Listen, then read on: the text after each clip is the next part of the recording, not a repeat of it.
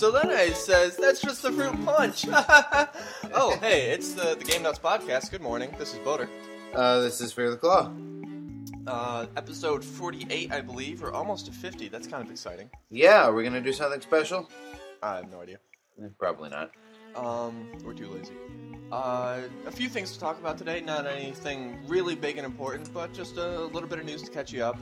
Sorry about no episode last week. I went to Otakon. It was a lot of fun. Not much gaming-related stuff, although I did see some killer cosplays there. That explains the smell. Yeah, a week later, I still can't wash it off.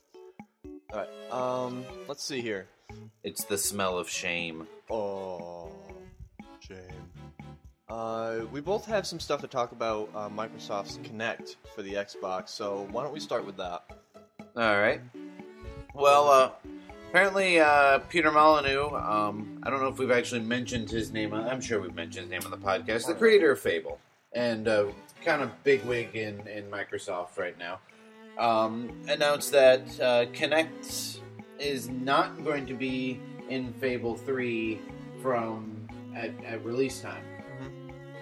So, Microsoft PR had no idea that he said it. They're not entirely sure what he means by it. And both...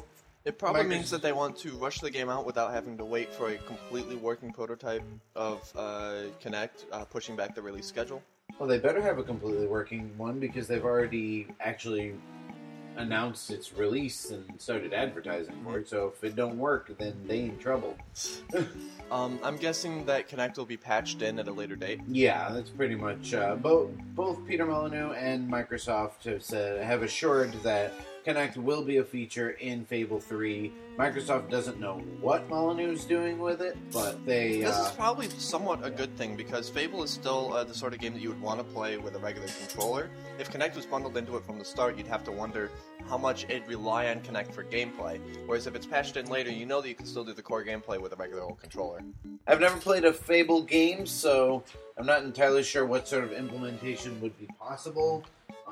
Yeah, I can't really think of something either. I mean, it's an action-adventure game. Probably with, like, some of the mini-games. Fable 2 had a lot of good mini-games, so maybe something with that. Now maybe when you're doing a job to get money, because in Fable 2 monsters don't drop money, so you have to do, like, blacksmithing and stuff, maybe you'll just sit there swinging your arm in front of the camera. Oh my god, this sucks even worse! Let's see. Also on the topic of Kinect, a general manager of Natural User Interface Hardware, which is a subsection of Microsoft, says that in his opinion, the three pillars of Xbox are content, Xbox Live, and Natural UI, aka Kinect, which scares me a little. Yeah. It's like, oh yeah, well, Kinect is going to be an integral part of this.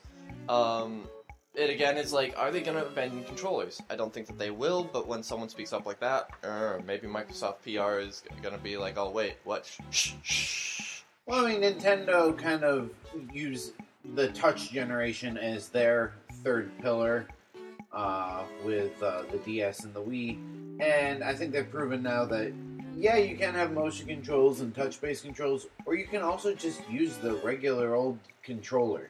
Yeah. You know, you can. They have games that function either with a GameCube controller, a classic controller, or with the controller held sideways, like an NES controller. So, on the plus side, Kinect was also talked about. This was an article on Kotaku. Kinect was also talked about as a platform that'll spread to other Microsoft products.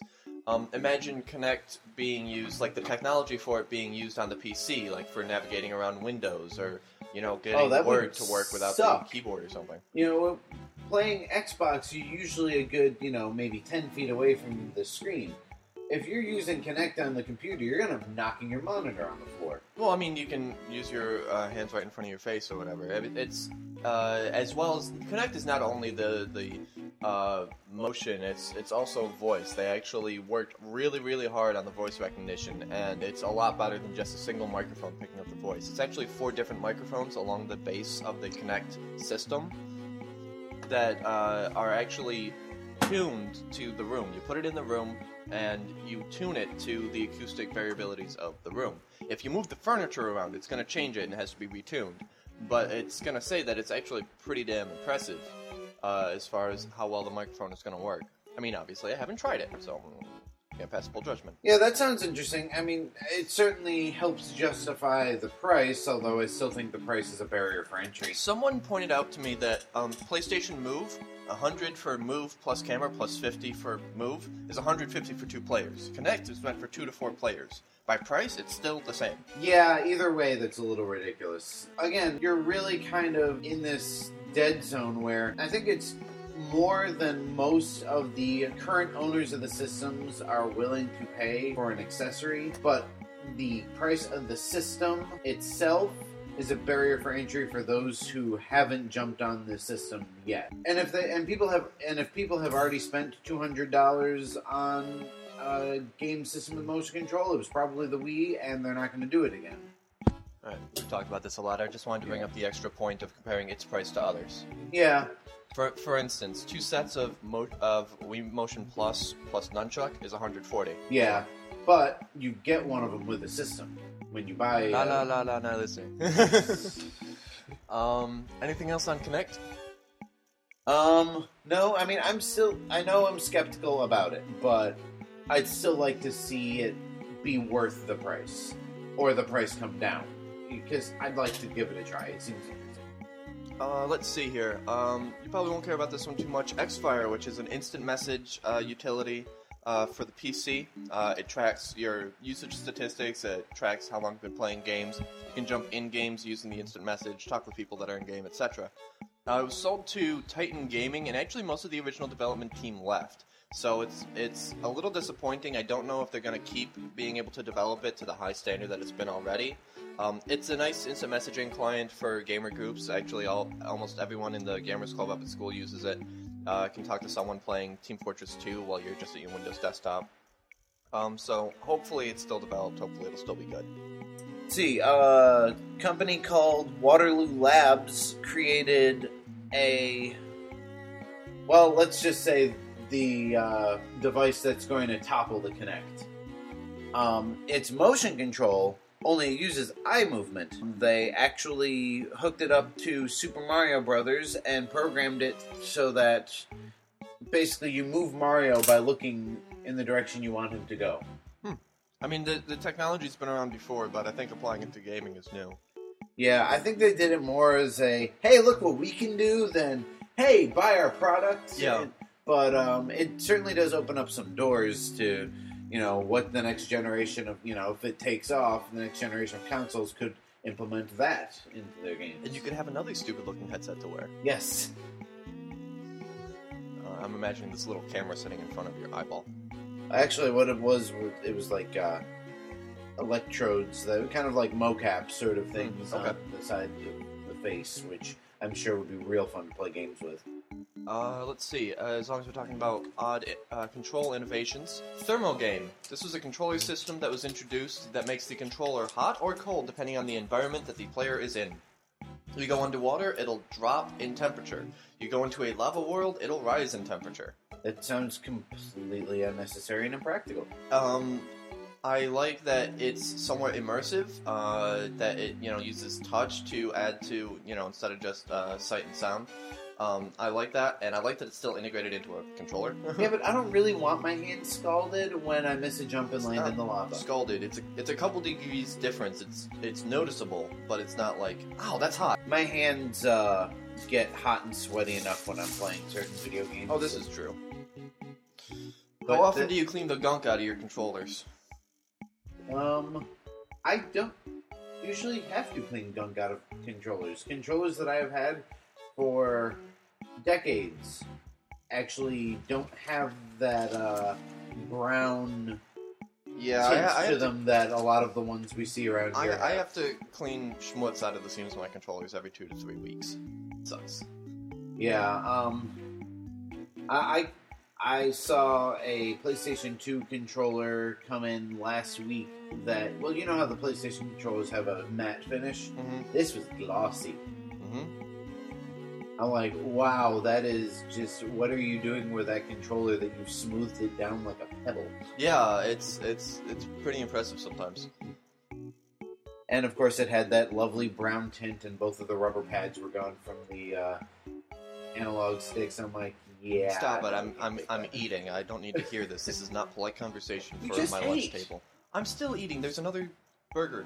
Come on, fatty, scarf another one down. I will. You want a bucket of French fries to go with it? A New Zealand TV company a couple weeks ago ripped off the first PS3 Kevin Butler ad. The one where it's like, oh yeah, you know, the montage of PS3 games coming out and the, you know, he's like doing the rock solo. New Zealand TV company completely ripped that off. Sony didn't officially release a cease and desist, but Kevin Butler on his Twitter did make remarks. And calling attention to it and being the Kevin Butler character, as for a box set of Flight of the Conchords. Just being silly, but also saying, hey, sort of stop it, please. The TV company pulled the ad and sent a gift basket to Kevin Butler, including a box set of Flight of the Conchords. That's beautiful. They do realize that Kevin Butler is not an actual person, right? He is the most awesome marketing tool ever. Someone pointed out that the actor who plays Kevin Butler actually was on a Geico ad. He was one, like, reading letters from the fans, and it's like, I think it would be cool if you had the Geico do the robot. It's like, oh, okay. It's actually the same actor. I looked at it, it's like, wow, okay. I thought that Kevin Butler was the actor's name, so... It's the character's name. I forget the actor's name. It seems kind of ridiculous to take this person, make him into an icon, and invent a name for him while he's still doing other work. Well, it's the only thing that's different about it is that they haven't put a cartoon face on him. He's a mascot, yeah. And I think that it's really cool that they have a mascot that is not actually part of a game, like Sonic or Mario. You know, those sort of things are usually mascots, like Master Chief. Sony didn't really have a mascot from its games. No. You could argue Sackboy, maybe, but no, yeah, they're like, no one has ever really risen from our games to be a mascot. There are good game franchises and good game characters, but not a mascot. I was going to say Nathan Drake, but he's not really mascot material. No, I mean, he's an iconic character. Yeah, but like, he's not going to... Jak, maybe. There's Sly Cooper, but they're not really mascots. I would say characters. Possibly Ratchet and Clank, Jak and Daxter are the closest Sony has had, because... I mean, you could say Crash Bandicoot, but Crash Bandicoot wasn't exclusive, and once they started putting them on the other systems, they completely, you know... I mean, originally, the PlayStation had Crash Bandicoot, Lara Croft, you know, all Resident Evil stuff, and then all that stuff on multi-platform. I believe Jak and Daxter... For the record, Tomb Raider was on PC before it even touched a PlayStation product. Like I said... You know, it was exclusive to the PlayStation. Stop that. And, but no, it's. I'm really glad that, you know, for Sony's marketing sake, that they do have a mascot. Yeah. No, Marcus for the PSP sucks, but... What would they do, if they did make a game with their mascot, Kevin Butler? I think the game would bomb, and the advertising campaign would bomb. Like the cavemen for Geico. I honestly think that's what would happen. The advertising campaign, well, maybe it could be like the Burger King Sneak King game. Okay, yeah, maybe something really low budget like that. Something really released just on the PlayStation Network. Yeah. See, there you go. That's a perfect... You know what? A sequel to Pain, where Kevin Butler is the dummy. You got anything else for news? Let's see. Oh, Modern Warfare 2 has a demo on Xbox Live. Like, wait, 8 months after the game came out. 9, 10 months after the game came out. Beat panel. Okay. Moving on. Yeah, I might download it just because I've never played any Call of Duty game, let alone supposedly the best game ever made.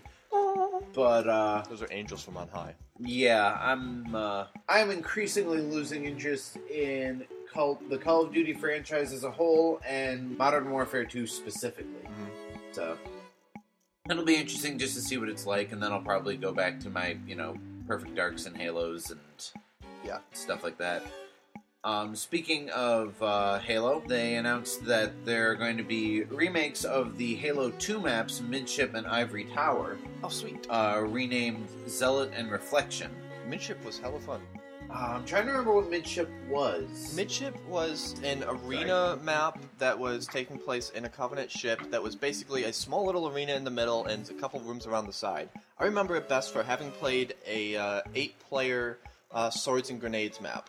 Was that the one? You throw grenades into the middle and then dive in and hope someone doesn't stab you. Was that the one that had, like, the gravity lift on one side? Yeah, no, okay. it has a platform all the way at the top from the middle suspended that has, like, overshield or something on it. I don't think it had a grav lift.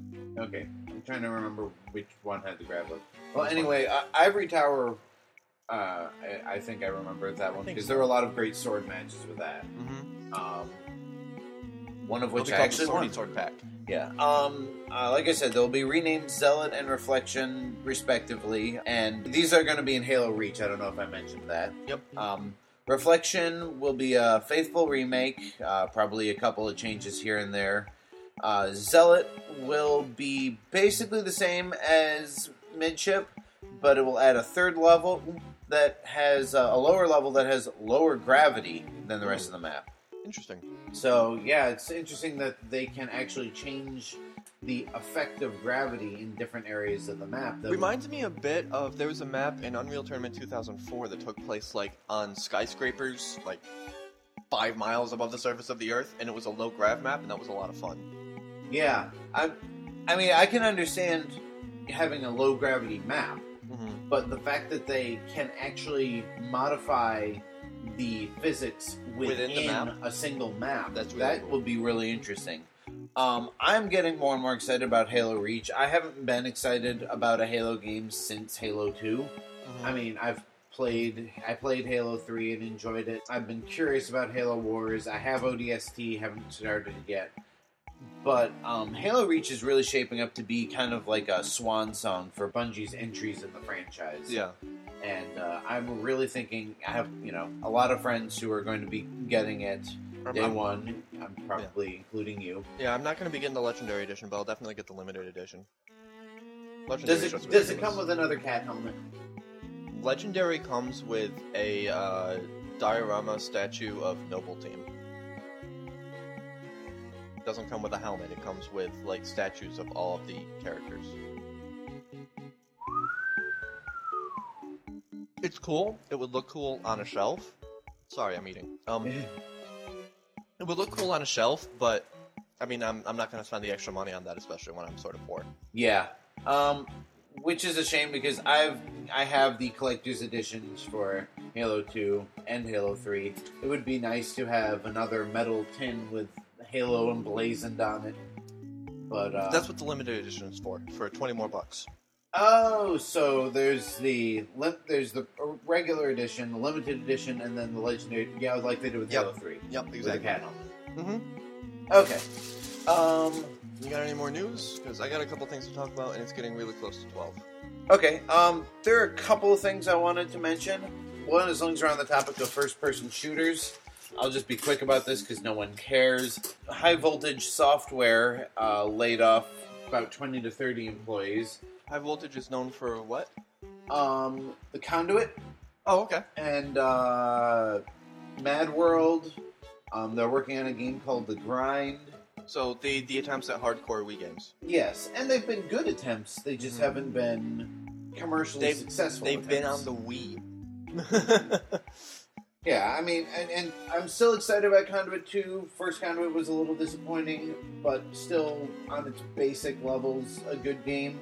Conduit 2 sounds like they're really learning from their mistakes.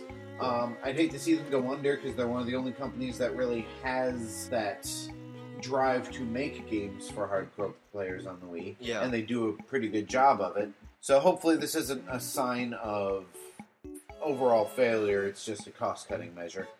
Hopefully. And last but not least, Pokemon Black and White will only feature new Pokemon until you beat the game, and then opens up the national decks. What? Why?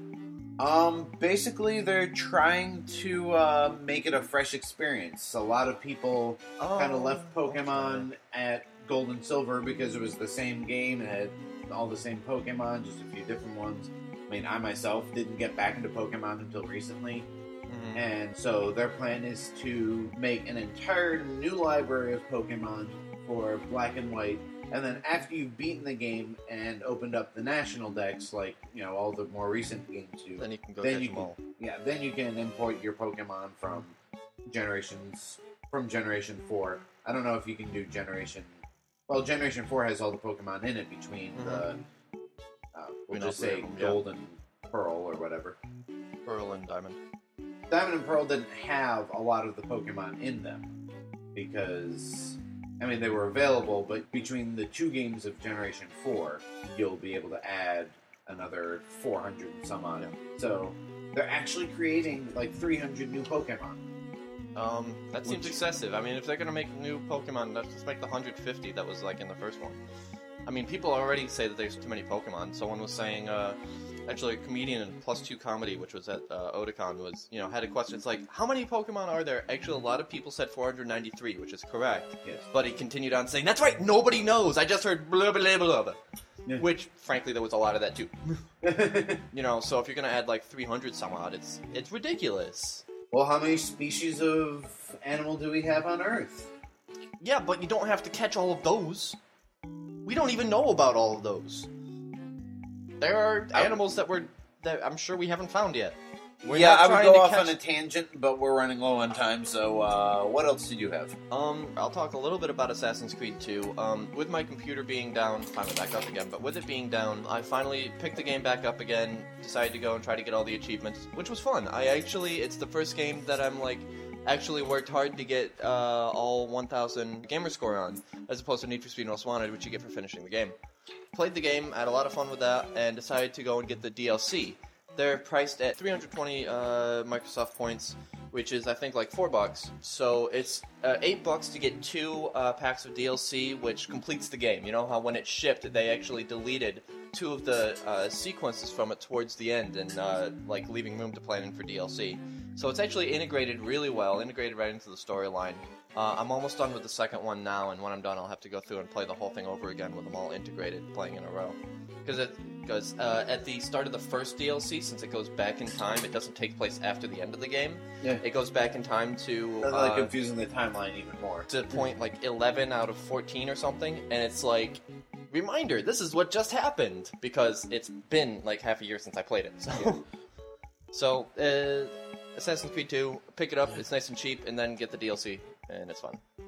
Oh, one game we didn't actually get to talk about, because we didn't have a podcast last week, Limbo. Yes! Is topping the sales chart. It's actually number 10 on overall Xbox games. I did play that. We have, like, 5 minutes left. I'm going to try to wrap it up within then. Did you play it? I did not get a chance to play it. Okay. Here's the downsides first. The game is short, and the ending is kind of disappointing. But the actual gameplay, the actual core gameplay, is a lot of fun. I don't know if it's a $15 game. If it was $10, I'd definitely recommend it. $15, I don't know. That's a very heated debate right now about that game. Yeah, I mean, like, Braid I spent $15 for, and I actually liked Limbo better than Braid, even though Limbo was shorter, because it was more satisfying. It is a puzzle game, but it's not one where the solution to the puzzle has to be exactly the right timing, exactly the right idea, like Braid was. It's a little more forgiving. Limbo is a very arty game. It's all done black and gray and silhouettes, basically around the idea that you're going to die. You gotta progress to the right, and you're gonna run into traps, and you're going to die, but the save point is right before the trap, so try again. Oh, look, you jumped over that bear trap, and you fell into another one, and got mutilated, and your head fell off and rolled down the hill. Well, now you can try again, pull the first bear trap away from the second one so you can jump in between them and keep going. Yeah, I actually noticed you mentioned the gore factor. I mean, I watched you play it, and when you do die, it is pretty grisly. There is actually a gore filter in the options menu, so, I mean, if you're concerned... That's cool too, yeah. Yeah, if you're a concerned parent or a video game store that has... a policy against downloading M-rated games? Yeah, you can actually turn the gore off and have a pretty decent puzzle game that's suitable for most ages. Most ages. I mean, it's still a little nightmarish with the giant arachnids and little people trying to kill you. Yes, and one thing that I noticed while you were demoing it last week, and somebody else said this too, there are a lot of points in the game where you just barely pull off whatever you have to pull off to continue on in time. Like, there's a lot of close calls and exciting moments. But the thing is, it's easier to get through those exciting moments. In Braid, the close timing was just incredibly frustrating in the last two worlds. In Limbo, the close timing is still easy to get. You know that this is what you have to do. If you miss it, you can try again. Right. I'm just saying the excitement. In Braid, if you miss the timing, you don't even know if that was the right solution. Here, if you miss the timing, you're like, oh man, that was exciting. I got to try it again. So it is definitely very exciting. I think we're done. I said basically all I had to say about Limbo. It's short. It's a lot of fun. It's a great puzzle game. The ending's a little disappointing, but you know, just keep playing. The puzzles are fun. So I was just recapping. So if you have any comments on today's podcast, you can go ahead and leave them at GameNutsPodcast.blogspot.com or drop us an email at GameNutsPodcast@gmail.com. So until next week, listeners, this is Boater signing off. And this is Fear the Claw saying good afternoon, good evening, and good night. And good gaming. Stop that.